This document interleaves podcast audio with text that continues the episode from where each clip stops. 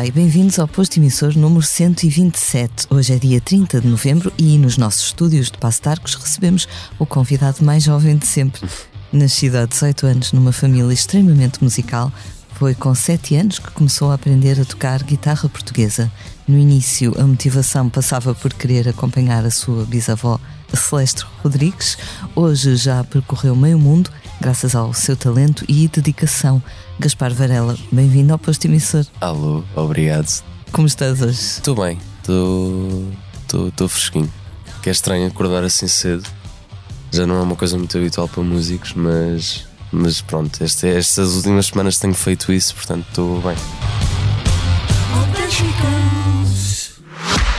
Francisco, é um prazer estar aqui consigo. Se descobre a si próprio como poeta? Ah, isso é uma pergunta muito difícil de responder. Eu, eu, sou uma parte do braço que ele deixou para, para pôr em pé aquilo que ele queria. Se quiseres fazer um balanço da tua vida. Em contagem decrescente para os 50 anos do Expresso, Francisco Pinto Balsemão entrevista 50 personalidades ao longo de 2022. Não perca o podcast Deixar um Mundo Melhor, disponível em todas as plataformas e em expresso.pt.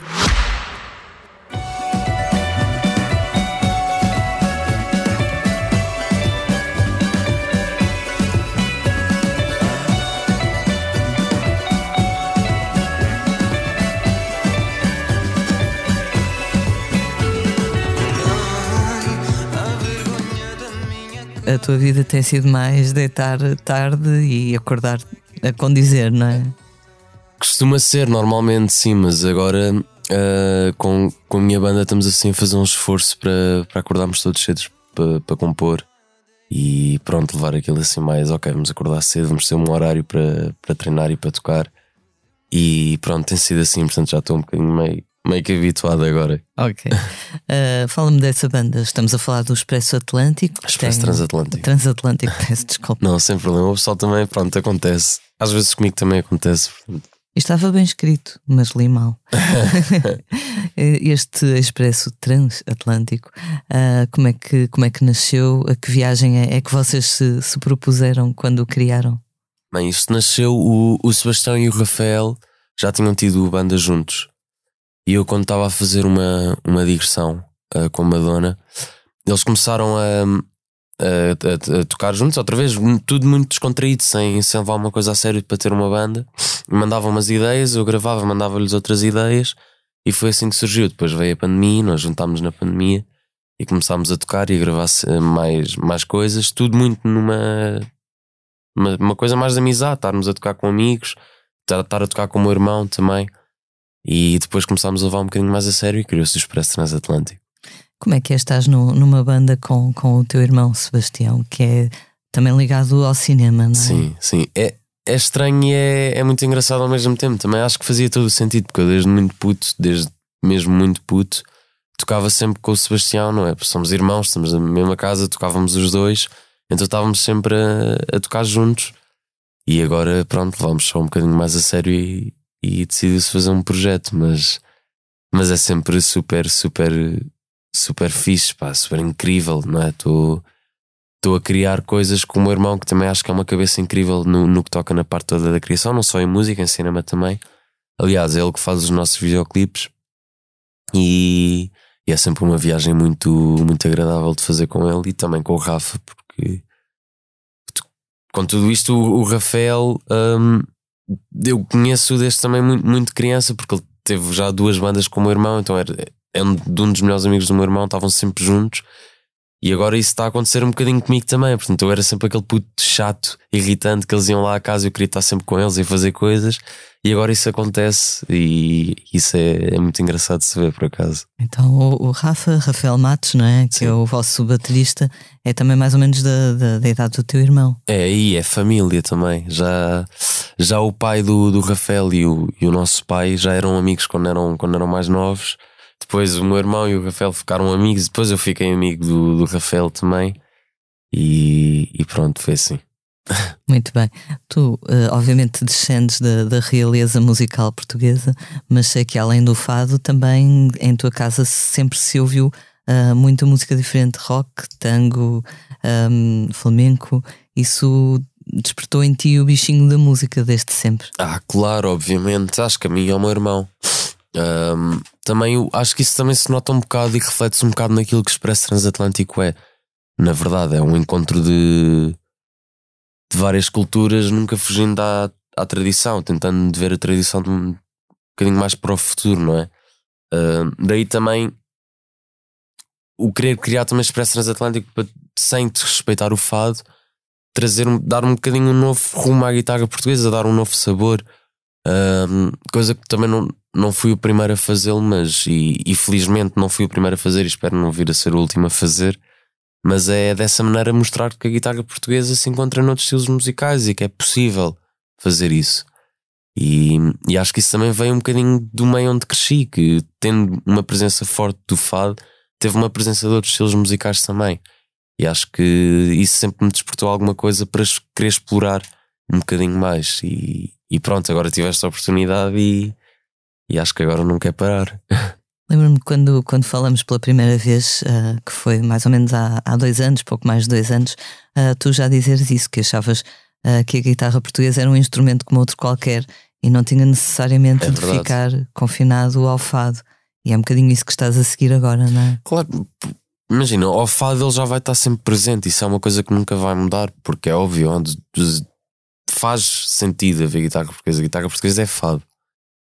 Ahm, mas também há a possibilidade de tirar, não é? Isto, isto eu digo isto, mas não é de uma maneira de querer desrespeitar o fado de alguma maneira, porque o fado nunca deixa de ser dos meus estilos musicais preferidos. E, só que, pronto, já que, já que toco guitarra portuguesa e obviamente toco fado, é uma coisa que eu adoro, mas também adoro fazer outras coisas e acho que acho que en- enquanto artista tento, tento ter essa visão, nós temos que ir reinventando sempre um bocadinho à medida dos anos, à medida que estás a crescer, a tua cabeça também evolui, o convívio com outras pessoas e acho que agora tive essa oportunidade e foi uma coisa que é uma coisa que eu estou a adorar, na verdade.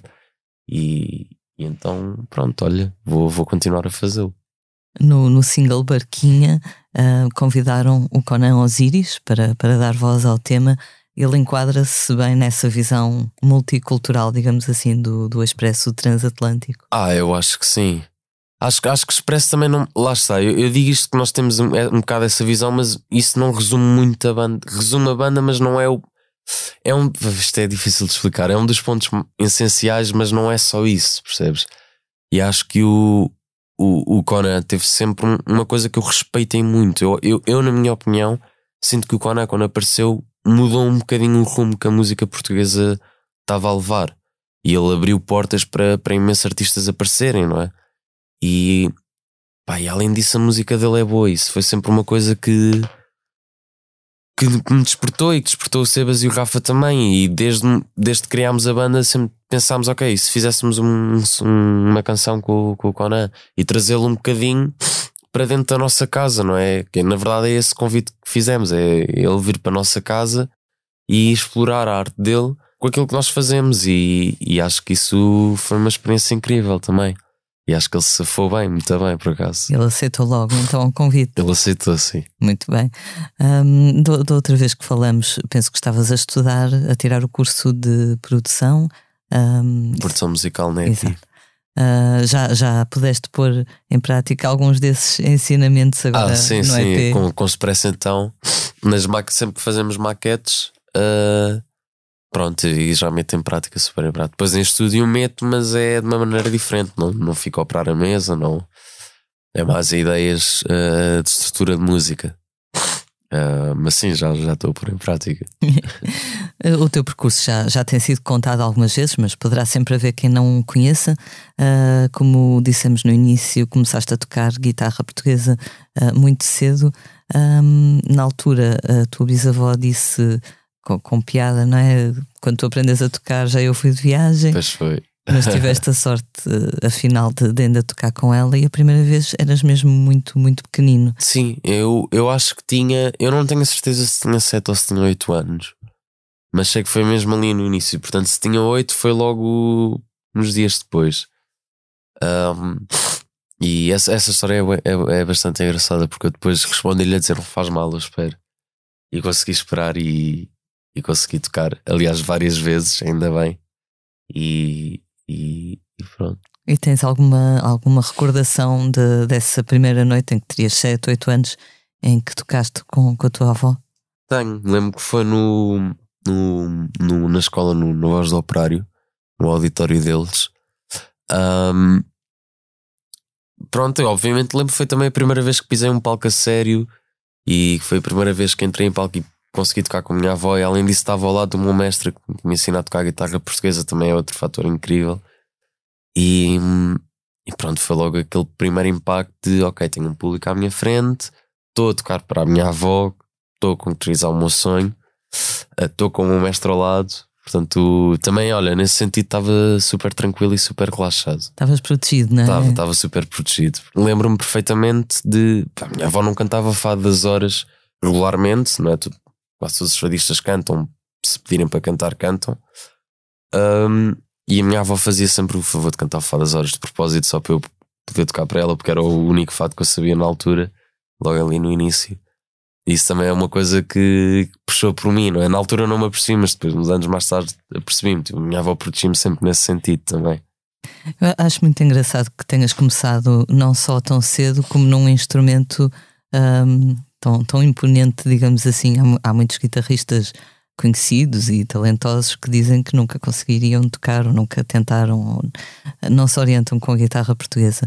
Um, tu, se calhar, como começaste tão cedo, nunca tiveste medo, não é? Nunca percebeste no, no que é que te estavas a meter. Oh, lá está, comecei cedo e, e foi logo o meu primeiro instrumento também, percebes? Então, nesse sentido, é um instrumento a qual eu estou mais à vontade de tocar, como é óbvio, não é?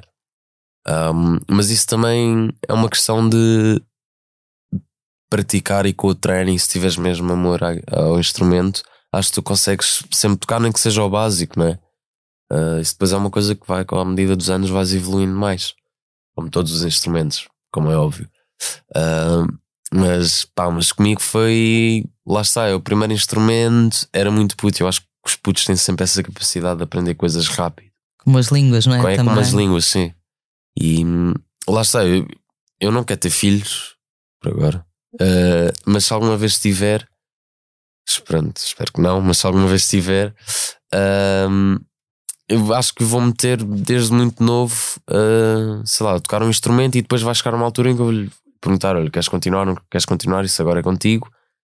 Mas novo acho que lhe vou pôr. Acho que também é ótimo para, para a cabeça, na maneira para desenvolver. Então o piano é incrível nisso, é mesmo incrível. Uh, de raciocínio também. Desbloqueia-te imensas coisas, imensas capacidades. Mas depois há de haver uma altura em que eu vou dizer: olha, queres continuar? Não queres continuar? Agora é contigo, a escolha é tua. Mas, mas acho que é super importante, pelo menos todas as pessoas deviam ter um, um bocadinho de conhecimento de música. Acho que isso abre imensas coisas na, dentro da tua cabeça. Nem que seja a coisa mais básica, sei lá, dar três notas num piano ou, ou saber uma escala, tipo Dó, Ré, Mi, Fá, Sol, Lá, Si. Percebes? E acho, acho que isso é frucal no, no, no, no crescimento de uma pessoa. Uhum. Porque abre ali, eh, não sei, uma vez lembro-me de uma amiga que, era, que é filha de um músico dizer com grande vergonha que, que tinha chumbado a educação musical no liceu. E um outro amigo nosso que, que, que também é músico dizer que aquela altura, eh, portanto, no início do secundário, que é a pior altura para se aprender uma linguagem assim abstrata. Portanto, se calhar quanto mais cedo, melhor, não é? É, eu também acho que é. é imagina, eu lembro-me ter no, no quinto e no sexto ano vai, já no, do primeiro até ao quarto tive aulas de educação musical na, na escola. E acho que isso é uma coisa que ajudou imenso também, não só a mim, mas ao resto do pessoal que estava comigo. Nem todo, acho que não conheço assim uma pessoa que levou música mesmo a sério, também não estava numa escola de música, mas só dá logo um conhecimento, ou se calhar dá logo um bichinho para querer ouvir mais músicas, querer explorar, querer conhecer coisas novas. Eu lembro perfeitamente que no, no quinto e no sexto ano das coisas que fazíamos mais dentro da sala de aulas quando tínhamos uh, educação musical era ouvir músicas. Não, não era em si, tinhas, tinhas as aulas, tinhas as cenas básicas, aprender uma clave, não sei o quê, não sei o quê, mas ouvias imensa, imensa, imensa música. Eu acho que isso também é, é importante. Lá está, é, é aquilo que devia haver em, em quase todas as escolas, que é o, a cena educacional com música. Então não devia ser só com música, também com outros, com outros géneros de arte, mas que é, é uma coisa sempre educacional. Tu muitas vezes descobres sozinho, outras vezes precisas dessa ajuda ou, ou precisas de alguém a dizer olha isto e, e mostrar-te coisas para tu ganhares um bicho pelo, pelo, pelo aquilo, nem que seja cinema, nem que seja a dança, nem que seja o teatro, a música, etc. Educação visual também. Sim, não educação é? visual. E acho que eu, eu fui privilegiado nisso porque sei que foi um bocado educacional na, na escola onde eu andava. E isso é uma coisa muito fixe mesmo. Uhum. Não foi só em casa, não é? Muitas pessoas nem sequer têm esse acesso de ter isso em casa ah, por várias razões. E se na escola tem isso, já é, um, já é uma coisa incrível, já é uma coisa muito boa, não é? E acho que isso é um método de ensino incrível e todas as escolas deviam ter. Desculpa, há bocadinho falaste, de, disseste que não querias ter filhos. Posso-te perguntar porquê? Uma convicção tão forte. Pá, eu acho que não, com a vida que levo e com a vida que eu tenciono levar, eu não sei se teria essa capacidade, não é? Sei lá, estar em concertos, estar a, focado a compor coisas. Não sei, imagina, eu digo isto, mas é agora, é nesta fase, é também em modo de brincadeira que eu digo isto, não é? Mas pá, depois também não sei se estava um bom pai, não faço a mínima, mas também tenho 19 anos, portanto, que sei lá eu. Mas, mas, mas pronto, Já fizeste os 19, portanto, Já fiz os que tinhas 19, já fiz 18. 19. Quando é que fizeste 19? fiz em setembro. Em setembro. Hum, há, pessoas que dizem que, sei lá, que, que não querem ter filhos ou que desejam que os filhos não tenham filhos ah, por causa da, da emergência climática e toda essa situação. Essa também é outra, faz-me um bocado de confusão neste momento e sei que na altura em que possa ser pai, que são daqui a uns anos. Ahm, até que ponto é que é fixe estar a sei lá, um, estar a trazer uma criança ao mundo com tudo o que está a passar. Isso também é um ponto que eu, eu nunca pensei assim muito, mas é uma coisa que tenho na minha cabeça. Será que eu quero isto? Será que eu quero que se tiver algum filho ou uma filha que vejam isto, que cresçam neste ambiente? Não sei, é uma coisa também assim meio duvidosa, não é? Sim, mas é bom, é bom haver pensamento sobre isso. Claro. é? Eu tenho, tenho-te seguido já há bastante tempo, não, não só o teu trabalho, como sigo-te nas redes e vejo também outras pessoas a falarem sobre ti ah, por aí, pe- pelas redes e pela- no mundo real também. A ideia que eu tenho é que tu és muito, muito acarinhado pelas pessoas do meio, ah, não só em Portugal, não é? como, como também internacionalmente, e também não só no fado, como noutros géneros. É bom sentir esse apoio, esse carinho. Ah, eu acho que é ótimo, mas eu, eu também, nunca esquecendo, eu também sempre, sempre tive esse muito esse carinho porque também venho da família que venho, não é? Obviamente já tinha um carinho pela, pela minha avó, pela minha tia, pessoas que já conheciam no meio, e acho que também tenho esse carinho muito vindo daí, não é? E acho que sempre tive essa sorte, não é? E, mas sim, sinto-me sinto bastante acarinhado, por acaso. E deves ser quase sempre a pessoa, a pessoa mais nova, não é? No- nos meios onde te moves Ah, não, profissionalmente. felizmente não. Já não. Felizmente não, yeah. Ok. Isso é uma coisa que eu curto é. Acho que então no fado é uma coisa que me deixa muito contente ver pessoal mais novo também a, a vir e a tocar e a cantar. Pá, essa é uma cena que eu, que eu curto é de ver. E felizmente posso dizer que não sou o mais novo.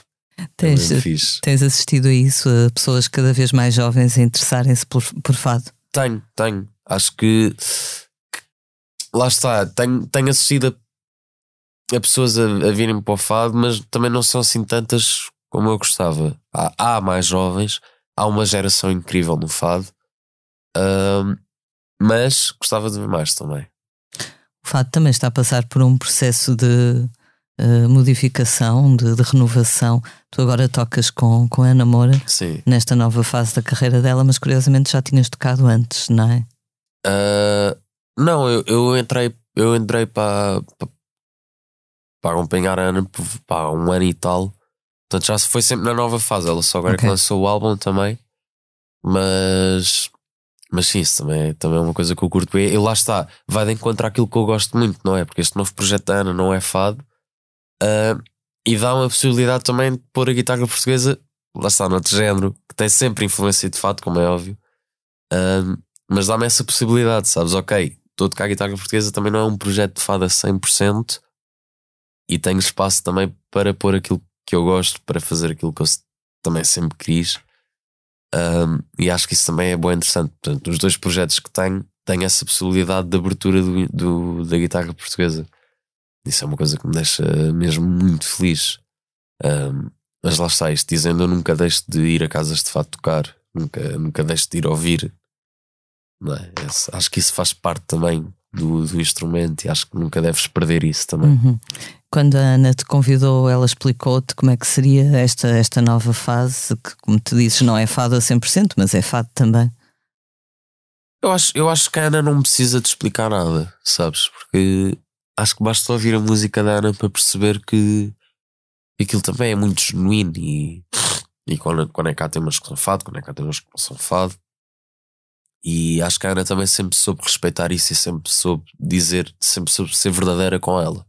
E acho que este novo álbum é muito isso, é a Ana, aquilo é a Ana. E isso é uma coisa Pá, é uma cena bué da fixe, não é? Tipo, ele não, não está ali com, com tretas, está a ser verdadeira o projeto dela, está a ser verdadeira ela própria, e acho que isso se nota muito no álbum. Uhum. Acho que é interessantíssimo. Tens-te apercebido da- das reações algo eh, extremadas eh, aos ao disco, não é? E esta nova imagem. Eu acho, eu acho que hoje vi uma notícia que o, que o disco da Ana eh, passou o top de vendas em Portugal, de- está em número 1 um, e passou a Taylor Swift. Ok. Acho que isso é uma reação fixe, não é? É porreiro. Mas, mas já tens visto que, que há pessoas que ficaram, não diria ofendidas ou escandalizadas, mas enfim, que Ai, só não quer saber. não. Tenho paciência para isso. Se gostam, gostam, não gostam, não gostam. Não estou aqui, acho que a Ana também não está aqui para agradar essas pessoas, ou não está aqui a agradar para toda a gente. Tá, tá, é o que eu digo, ela está mesmo a ser verdadeira. E acho que isso é ótimo para a Ana. Portanto, Sim, se tem essa coragem e essa Claro. segurança para, para o fazer, não é? Eu, quando estava a pesquisar entrevistas tuas, encontrei uma entrevista muito engraçada. Não sei se era o Diário de Notícias. Ah, tu e a tua avó, tu na altura tinhas 11 anos e a tua avó tinha 92. creio eu. E teve umas perguntas muito engraçadas. Tipo, a tua avó a dizer que não gostava de, de cozinhar e que cozinhava muito mal, e tu dizias: Não, avó, tu fazes boas omeletes. Não, é verdade. A minha avó fazia omelete. Eu nunca comi uma omelete tão boa como a, como a minha avó. Era isso e fazia batatas bêbadas também muito Ui. bem. E, E eu, pataniscas, pronto, e era só isso. Pataniscas Mas pronto, era isso ótimo. já é ótimo, isso já alimenta. Claro, claro que sim. É ótimo. achei, achei muita piada essa entrevista. Ahm, pela, pela tua candura, digamos assim, aquele, hum, aquela sede de, de viver, aquela vontade de aproveitar tudo até ao fim ah, da tua avó, isso fo- foi uma inspiração para ti, um exemplo? Ah, claro, acho que foi para mim e para toda a gente que a conheceu, não é? A minha avó tinha 95 e dormia 3 horas por dia e eu não gostava de estar em casa. Acho que isso logo é uma coisa, porra, tem mais energia que eu. Era incrível. E eu lembro perfeitamente, muitas vezes, era um pai duas da manhã e minha avó, ou uma da manhã, e minha avó estava a cantar no Luz aos, aos sextas e sábados, não estou em erro. E ela não, não tinha telemóvel, só tinha o telefone de casa. Muitas vezes estávamos nós duas da manhã na mesa e de repente aparecia a nossa avó e nós, o que é estás aqui a fazer? Tipo, são duas da manhã, tens 95 anos e ia lá, fazia noitadas. E acho que isso também era, era de certa maneira o que lhe dava uma razão também de viver. Ela gostava disso, percebes? Para a minha avó estar em casa era um tédio gigante. E isso sempre foi uma coisa que me deixou, uau, que mulher. Que mulher. São duas da manhã, está aqui, 95 anos, e quer cantar e quer fazer festa, e durante o dia quer ir, quer ir para o café, quer ir passear. Pá, é incrível isso, E foste, super incrível. foste com ela a Nova York, não é? Convite da Madonna. Foi para, passar o fim de ano. Quando Foi é que isso brutal. foi? Já, já foi. Isso foi 2018, tipo 2018 para 2019, acho eu. Uhum. Acho que foi essa passagem de ano. Foi a primeira vez que, que foste a Nova York. Também foi a primeira vez. Como é que foi na altura? Pá, foi fixe, estava guarda frio. Estava mesmo. Olha aí, passei mal, já estou constipado e fica pior. Ah, mas foi interessante e lá está. Fui com a minha avó, percebes? É logo uma coisinha que me deixa, que me deixa super feliz. Ah, também fui a tocar com ela, percebes? Isto até ao fim estive sempre com ela. Portanto, isso foi uma coisa que eu curti bué também. Uhum. Eh, é, é curiosa, é, pronto, toda esta ligação que tu tinhas com ela. Outro dia, quando, quando faleceu a, a Gal Costa, ahm, o filho dela ah, disse uma coisa que eu achei interessante: que foi só. Ele é adolescente, penso que não tem nenhuma ligação à música, e ele disse que só quando foi o funeral da mãe ah, é que se apercebeu da dimensão dela como cantora, que só pensava nela como mãe, não é? Só quando foi o funeral Claro. começaram todas aquelas homenagens, é que ele percebeu o que ela significava em termos musicais para tantas pessoas. Ah, no teu caso não é assim, não é? Tu sempre tiveste mais ou menos a ideia da importância do impacto da, da tua avó.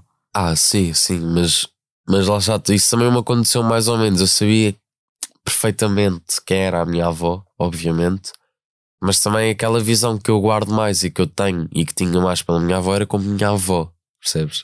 Não era como a Celeste Rodrigues, a fadista. Também era, mas era a minha avó. E eu, pronto, quando, quando morreu, óbvio que tu sentes, ok, há imensa gente que gostava da minha avó. Percebes? E é, é sempre assim um choque engraçado, por acaso. Sim, deve haver ali É. um, um momento, não sei, de. Ah, eu acho que é um momento bué fixe saber que a minha avó, de alguma maneira, já causou vários sentimentos em várias pessoas. E isso é.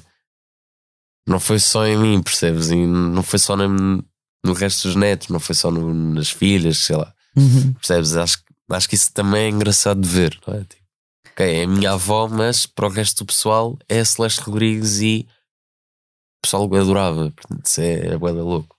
Alguma vez sentiste que as pessoas pensam que, que tu, sei lá, tratam com algum. desvalorizam se calhar o teu mérito pensando que ah, ele, é, ele chegou onde chegou Ah, por ser. Sim, sim, sim. Mas eu tu- também, olha, desculpem a expressão, mas estou-me a cagar para isso.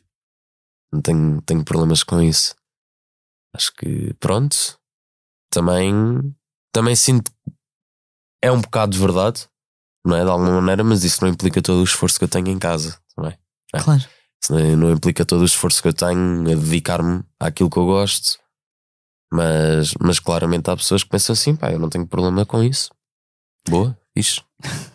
Ao mesmo tempo é difícil fingir que se toca guitarra portuguesa, não é? Ou seja, tu tens mesmo que treinar muito e saber muito para conseguir. eh, Sim, se saber muito, eu acho que pronto, isso à medida dos anos vais evoluindo mais. Eu ainda sou um, um novato nisto, não é? Mas. Mas pronto, lá está. Acho que. Acho que isso são daquelas coisas que eu tento, que eu tento sempre esquivar-me e que tipo, não tenho mesmo paciência para essas coisas. Acho que é só focar-me naquilo que eu gosto de fazer e a partir do momento em que isso começa a entrar mais na minha cabeça, em vez de ok, eu gosto é de música, isso é um problema grave. Portanto, eu tento, tento sempre afastar-me dessas, dessas cenas e levar aquilo que eu gosto mais acima de tudo, não é? Que é a música. Costumam-te dizer que és muito maduro para a tua idade. Ah, não sei, não faço a mínima. Talvez. Não, não te costumam dizer isso. De muito de vez em quando. Ok. Porque, pá, eu aqui estou um bocado sério, mas eu se estiver num contexto de festa, vá, já sou mais brincalhão, já me meto mais com as pessoas. Mas se for para ter uma conversa séria, é uma conversa séria. Muito bem. Há bocadinho estávamos a falar de algumas das, das influências da, da banda. Ahm, vocês gostam muito de música brasileira, também de alguma música africana. Consegues resumir assim mais ou menos este cocktail do Expresso Transatlântico? Consigo, pá. Nós. Eu, eu vivo. Eu vivo ali um, um bocado acima do, do Rocio. E acho que o Rocio, acima de tudo, e o Martim Muniz é um misto de culturas gigantes. E acho que é só sair de casa, andar um bocado e já estou lá, e é ok. Tenho bem culturas aqui, portanto, eu desde muito puto também vi isso. Eu, o Sebas, o Rafa também vive mesmo no centro de Lisboa.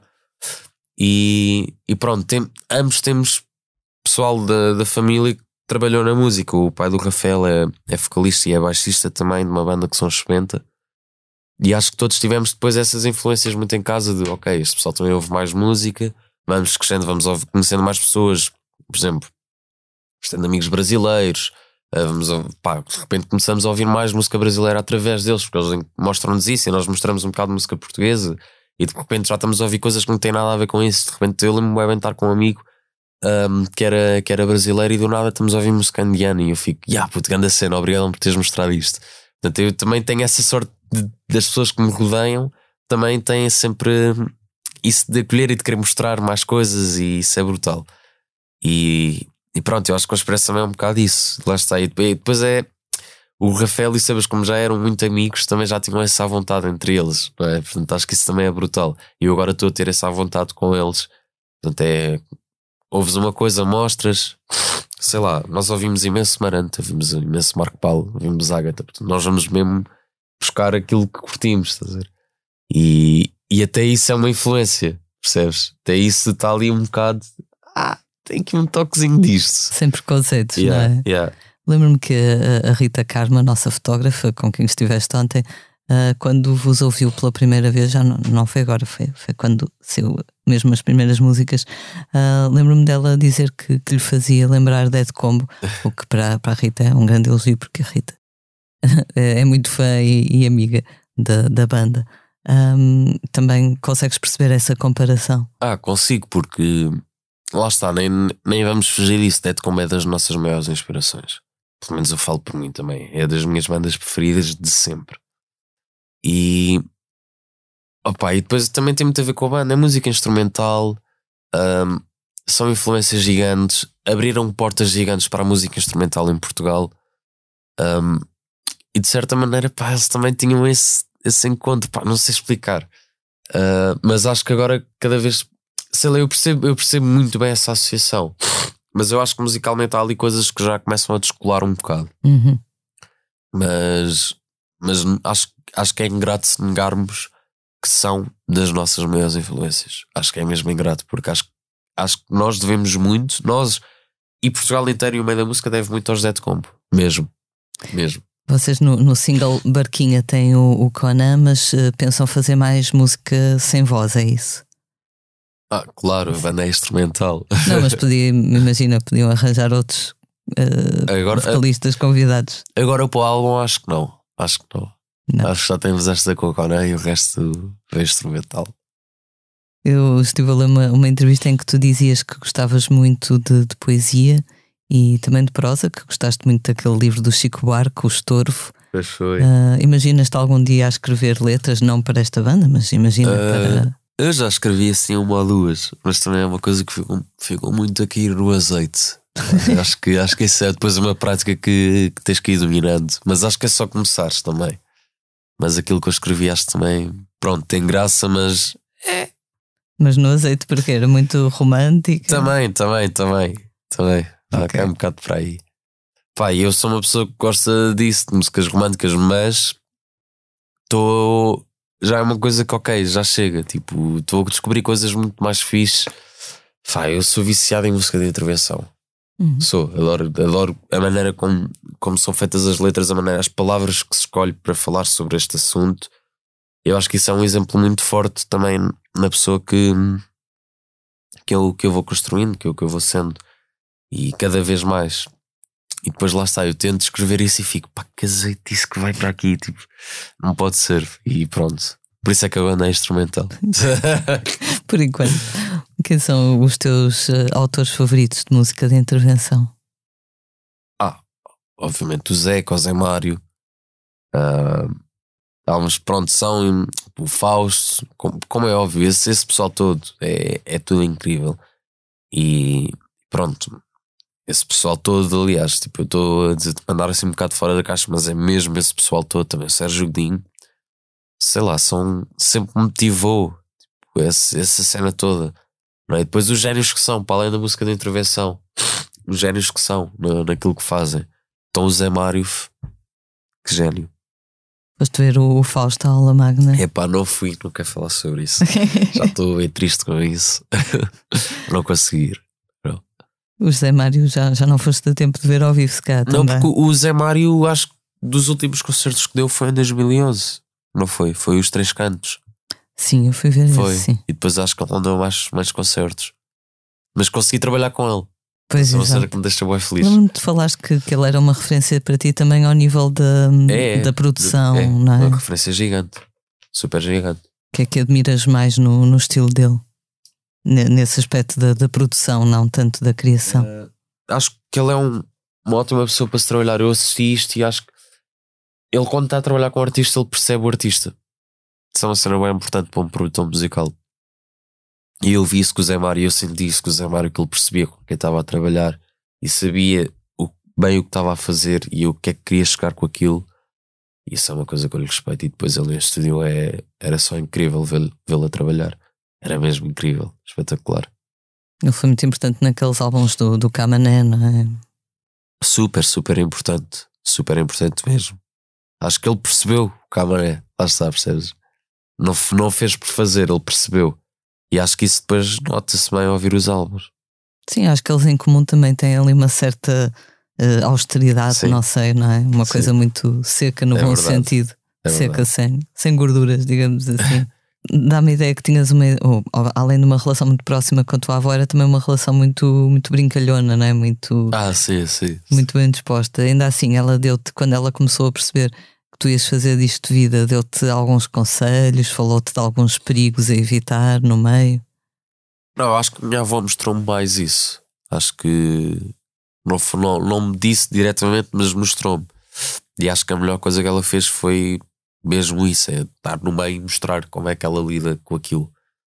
E pronto, isso foi sempre uma coisa que eu também fui observando. E acho que esse foi o maior conselho que ela me deu. Foi-te eh, ensinando pelo, pelo exemplo, não é? Sim. Lembro-me de dizeres que ela respeitava muito os outros, não é? Então tu tentas fazer o mesmo. Ah, sim, mas às vezes cai-me cai ali para a brincadeira. Lá está, porque eu depois sou uma pessoa muito brincalhona e às vezes isto, isto, eu vou dizer isto e pronto, é. Muitas vezes as pessoas pensam que eu posso estar a falar sério, mas muitas vezes eu estou ali a brincar ou sei lá, ou não percebem que eu estou a brincar. Percebes? Isso é uma cena que acontece. E a minha mãe está-me sempre a dizer isso também, que irritante. Mas, mas é, é verdade, tipo, muitas vezes eu estou só numa mood de brincalhão, estou aqui a brincar e há pessoas que se calhar não, não percebem isso. Pronto. E eu aí, ah, bolas, porcaria. Quando é que tu, tu percebeste que, que ias fazer disto de vida, que a música eh, seria mesmo a tua ah, profissão? foi naquele dia quando pisei o palco com a minha avó. Isto parece bem clichê, né? Eu pisei o palco e decidi que ia ser música. Não, mas foi aí. Eu já tinha mesmo o bichinho antes. E foi mesmo para provar, ok, vou mesmo fazer isto. Tipo, nem, nem foi decidido, sei lá, eu era puto, sei lá o que é que é fazer vida. Eu disse, pá, vou continuar com isto e até agora é isso. Tipo, Não, não, não quis largar, não vou largar, não quero. E os teus pais aceitaram bem ou até por estarem dentro do meio preferiam que Ah, tu os, meus- tivesses os meus tirado? pais ajudaram bué. Foi. Isso, yeah, isso é bué da fixe. Os meus pais e o meu irmão. Aliás, eu lembro que o meu irmão não teve aulas de guitarra para eu ter aulas de guitarra. Na altura não conseguimos ter os dois ao mesmo tempo. Então ele, ele abdicou de ter aulas de guitarra para eu ter aulas de guitarra. Isso também é uma coisa que eu lhe fico grato para sempre. E ele não te ficou, não ficou zangado contigo por causa disso. Não, não, não, não. Então agora até temos uma banda. Exato. e tu também gostas de cinema, como ele também, também tens. adoro, mas eu essa adoro ver. Ok. Não, eu acho que não consegui lidar com aquele stress todo. Só de ver o meu pai e o meu irmão às vezes a trabalharem, pá, não tenho paciência para aquilo. É muito demorado, não é? É demorado e depois- é. se, se- pá, é difícil, é puxado. Se não tens mesmo amor à cena, tipo, aquilo é muito puxado. E especialmente em Portugal, né? que não há meios para isso, é ridículo. E não é só isso no cinema, em todas as artes, não há apoio, não há como fazer. E isto é irritante, sabes? Tens mesmo uma ideia para fazer um projeto, isto também acontece na música. E não tens dinheiro para fazer, não tens apoio para fazer. Muitas vezes, lá está, isto é muito ingrato. Muitas vezes estás a pagar mal a uma equipa porque não há apoios para pagar nem sequer bem à tua equipa que está a trabalhar contigo, percebes? E no cinema isso depois é uma coisa. Pronto, acontece muito porque não há como fazer. Acontece, acontece. E muitas vezes isso também vem muito stress e depois são horas e horas e horas e horas a gravar e a pl- planear coisas e a fazer coisas. Pá, aquilo é um stress que eu não. Estou bem, obrigado com a música que também já me dá stress. Estou bem, estou na minha. Lá está, Mas mas, adoro ver. mas também gostas mais de música, não é? Portanto, lidas melhor com o stress que a música possa Sim, trazer. sim, também é verdade. Mas lá está, é isto. Gosto mais de música, gosto mais de estar no meio da música, porque eu adoro cinema. Eu adoro, adoro mesmo. Quem Coisa são que me fascina. os teus realizadores favoritos ou filmes? Ai pá, nem sei, nem vamos entrar para aí, tipo, já sei. Tipo, olha, Cinema Paradiso, dos meus filmes, sempre. Sempre mesmo. E. E meu Deus, o meu pai e o meu irmão. Safame. Exato, exato, muito bem. Tu estavas a falar da, da, da falta de apoios e dos problemas que há no, no meio, tanto do cinema como da música em Portugal.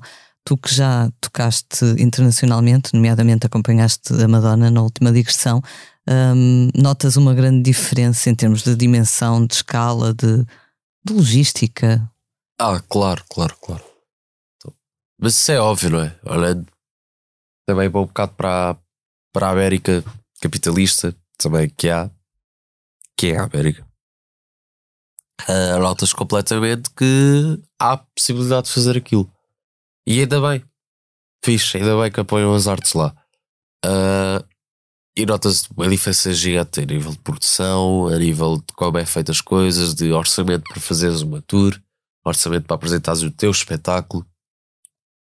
Ainda bem que isso acontece. na verdade, não é? Ainda bem. Só que cá em Portugal, pronto.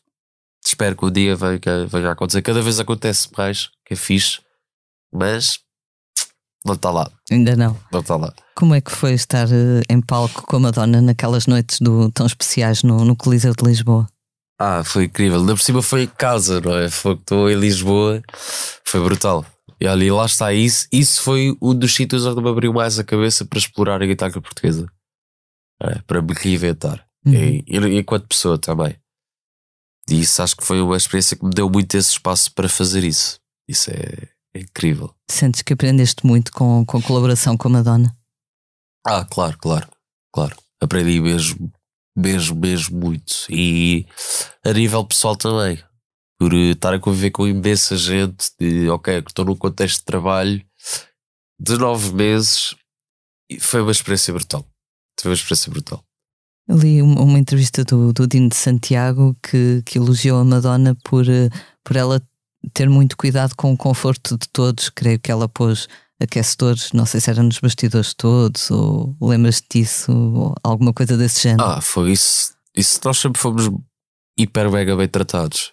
Dizer, Lá está, eu, como, como deve ser tudo, como toda a gente deve ser bem tratada. Só que pronto, felizmente houve condições para fazer isso, como, como deve ser sempre tudo tratado, não é? Acho que, e acho que se há a possibilidade de fazer isso, ainda bem, eu adorei ter essa experiência.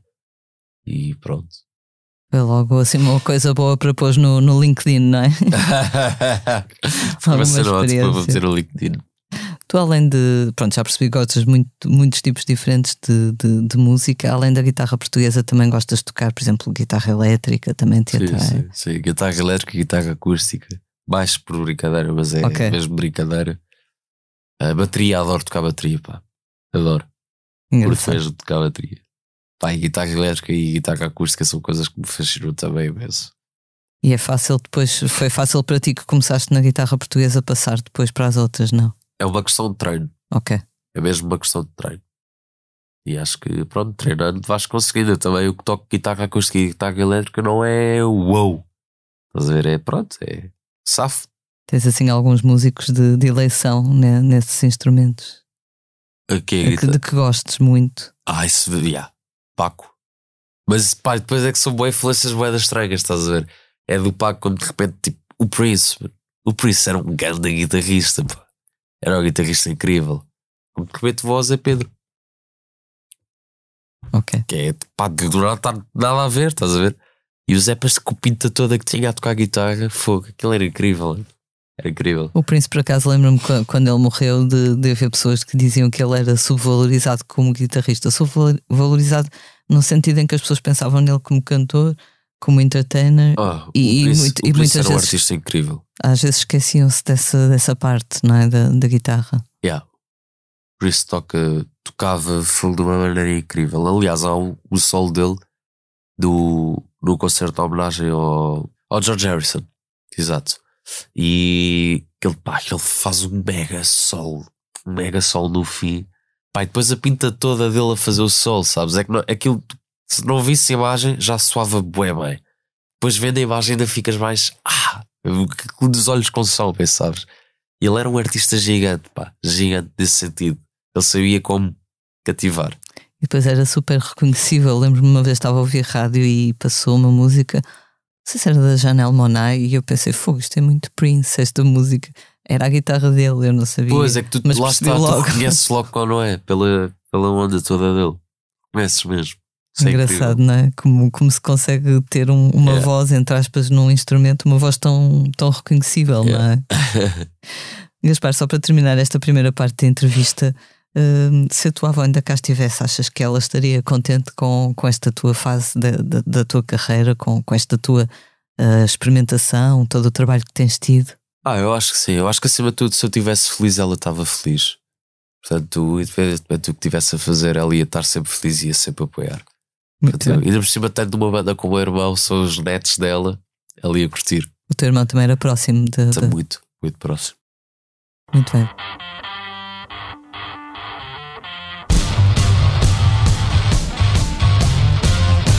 She goes. It's about damn time. In a minute, I'ma need a sentimental, man or woman to pump me up. Feeling fussy, walking in my Balenciennes, trying to bring out the bit.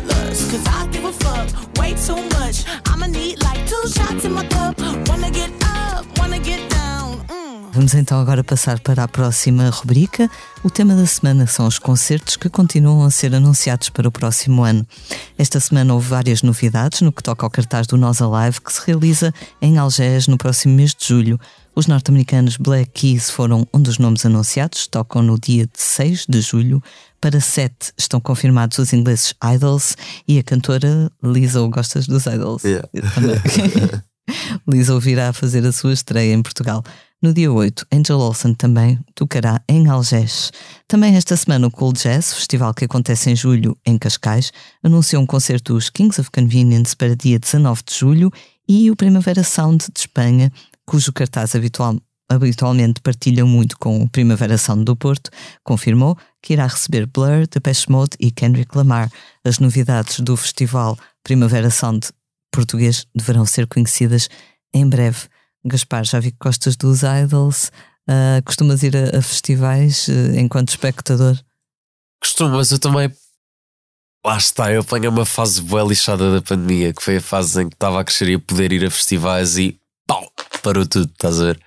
Portanto, pronto, eu não fui desses privilegiados porque fiquei mesmo. apanhei mesmo aquela fase chata. Ah, pá, mas, mas adoro ver concertos ao vivo, adoro mesmo, vibro com tudo e pá, é brutal, é brutal. Qual foi assim o último que viste que te impressionou? Uh, o último que vi que me impressionou imenso foi o do Setagana. No Pá, Superbox? Cada concerto. E houve um que eu queria imenso ver de uma banda portuguesa, que é aquele Dead Gazelle. Pá, que é grande cena, tenho que ir ouvir. É brutal. E nós em Portugal estamos a gagar uma grande cena. Desculpa, mas eu tenho mesmo de dizer isto. Estamos a gagar uma grande cena no que toca a bandas e não sei o quê. Bandas rock. Estamos a ganhar uma grande cena. E fiquei com boa pena porque o, o guitarrista deles, que é o Pedro Ferreiras, é quem, quem, quem trabalha connosco com Expresso, grava-nos em estúdio. E eu fiquei mesmo com muita pena não ter ido ver o concerto deles, mas tipo, grande banda. Numa próxima Toda oportunidade. ver, yeah. Lá estarás. Grande banda. Disseste uma coisa engraçada hum, quando começou a pandemia e quando começamos a perceber que íamos ter que ficar em casa mais do que uma ou duas semanas, né? Eh, como se pensava no início. Ah, eu lembro-me de pensar, ainda bem que isto me apanha já assim numa idade adulta, digamos, porque se eu fosse criança ou adolescente, sobretudo adolescente, acho que ia ser um bocadinho complicado. Confirmas essa teoria? Pá, mais ou menos, porque eu eu passei bem bem, porque eu tinha chegado da tour e então consegui descansar. Bué da fixe. Ah, outro lado, sair à noite era uma coisa que era normal para mim, por causa do fado. Foi mais a cena dos festivais e foi estranho. Foi uma grande seca, obviamente. Passei bem para as primeiras semanas, o resto já estava mesmo farto de estar em casa. Ah, e ah, depois foi a cena tipo sair à rua, já foi outra vez bué estranho, tipo, o que é isto, pessoas? Mas, mas depois pá, é uma coisa que não se troca. Agora voltar para casa era muito estranho outra vez. Pá. Estar com pessoas é fixe, é tudo. Vamos bater na, na ma- madeira imaginária Yeah. aqui do estúdio para que isso não aconteça.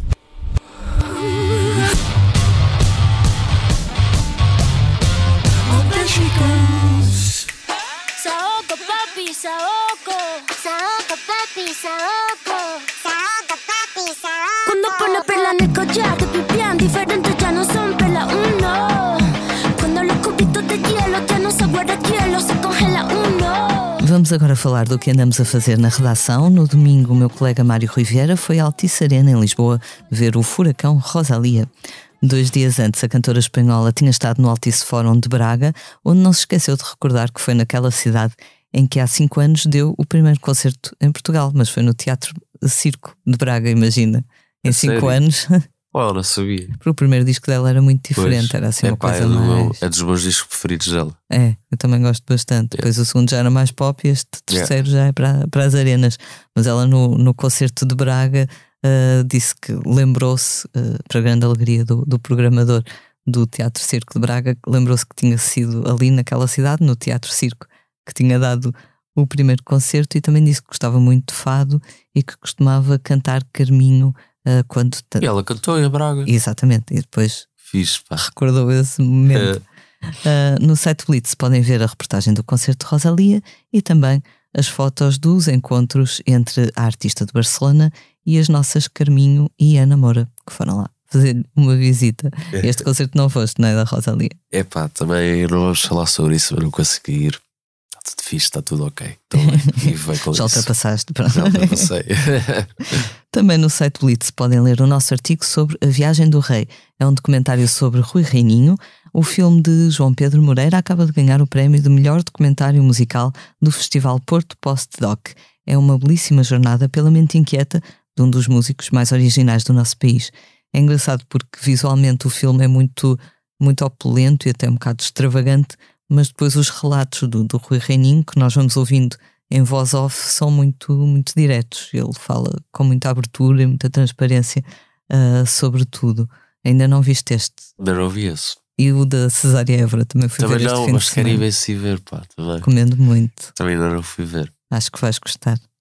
E, Também pronto, tendo assim também uma ligação familiar ao cinema e, e gostando de música de, de outras eu paragens. adoro a cesárea, portanto acho que isso já é uma coisa que puxa muito para, para, para gostar.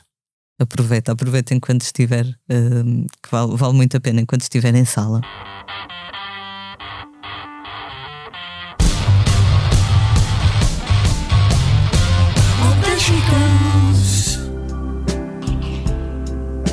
Sitting at this party,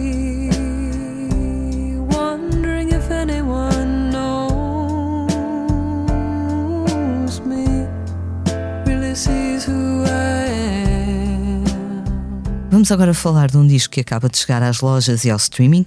Trata-se do quinto álbum da cantora norte-americana Wise Blood.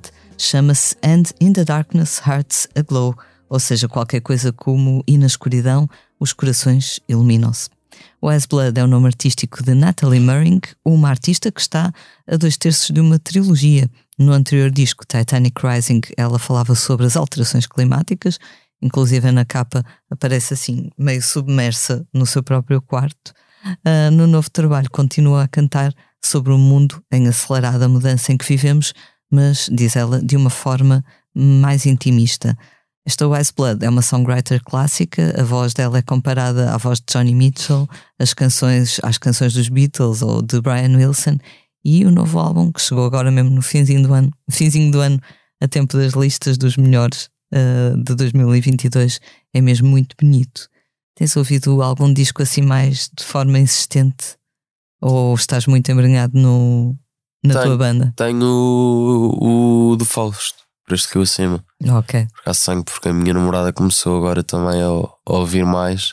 Eu comecei a ouvir outra vez. E também pelo concerto, pronto, lá. Eu depois quando tenho, fico triste por não ter ido ver uma coisa, eu vou insistir na coisa e vou ouvir mais. Mas esse é o que eu tenho, tenho, tenho estado mais atento. Quando andavas na, na escola, sei lá, no, no secundário, ah, não eras um bocadinho a pessoa que ouvia coisas antigas e que os teus colegas não conheciam? Ah, sim, sim. Mas acho que depois também tentava mostrar. Portanto, Ok. Dava sempre esse charme de ouve lá isto, pau. E hoje em E- dia diz isto. Não, e pronto, eu lembro que o fado era assim: Ei, a fado, essa cena para velhos. Pronto, também passou sempre ao lado. Hum. Hoje em dia também com, com o streaming e com, com a internet Ah, é tudo muito mais é fácil. mais sim. acessível, É não é? Fausto, o que é que é isso? Deixa-me ir lá ver. E aí num instante a pessoa, a É. pessoa chega lá. E esta nova, gera, nova geração, enfim, já não é assim tão nova, mas a geração mais recente de fadistas também, também trouxe uma visão diferente, não é? Já não é tanto, penso eu, visto como uma coisa para velhos, como tu estavas a dizer. Ah, sim, acho que cada, lá está, cada vez há, há mais gente jovem a tocar e cantar, mas também há mais gente jovem a assistir. Uhum, E isso também é uma cena. mesmo- É fixe, é muito bom claro. É, é vital, não é? Para É, que claro. continue. para se manter.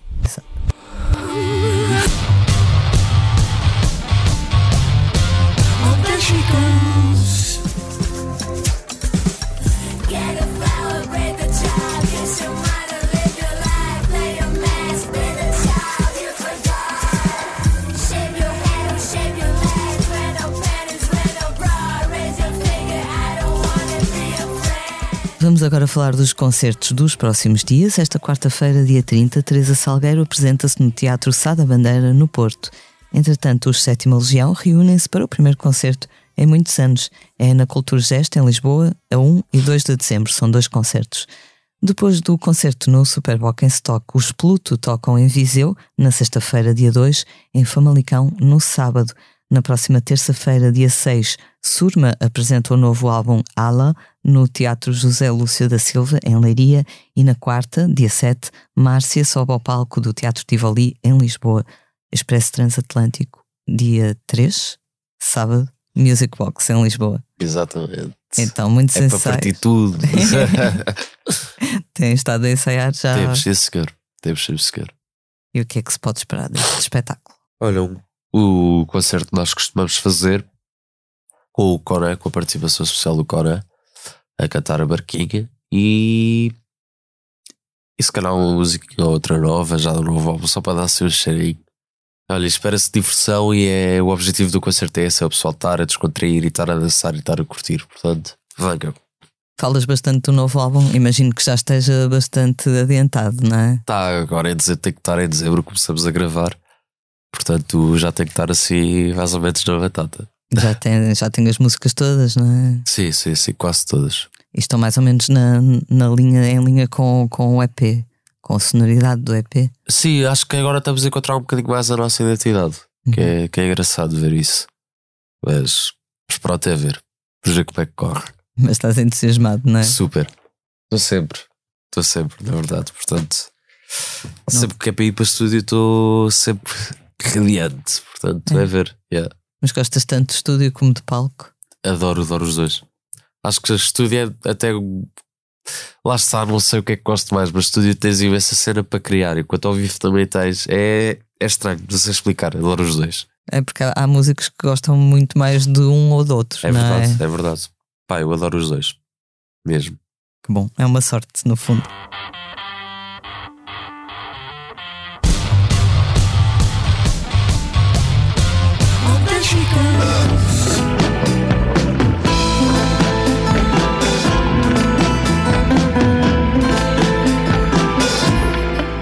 Chegamos assim ao final de mais um posto emissor. Fica o nosso agradecimento ao Gaspar Varela. Muito obrigada. Muito obrigado, eu. Eu sou a Lia Pereira. Os temas de abertura e conclusão são de Legendary Tigerman. A edição multimédia estará a cargo de João Martins. Como é hábito, vamos finalizar com uma leitura. Gaspar, o que é que nos Pois vais ler? Olha, vou ler o. Já, já que estávamos a falar do Conan, vou ler um, um tema dele que é o Amália. Que é essa uma coisa curtinha, mas vou ler. Tu sabes que a saudade bate forte, bate bem mais forte que a sorte. Tu sabes que a saudade anda aos beijos com a morte. Sabes que a saudade anda aos beijos com a morte. Amália pega em mim e leva-me a dançar. Sabes que eu só danço quando a saudade acabar. Amália pega em mim e leva-me para o bar. Sabes que eu só morro quando não te vi chorar. Muito obrigada.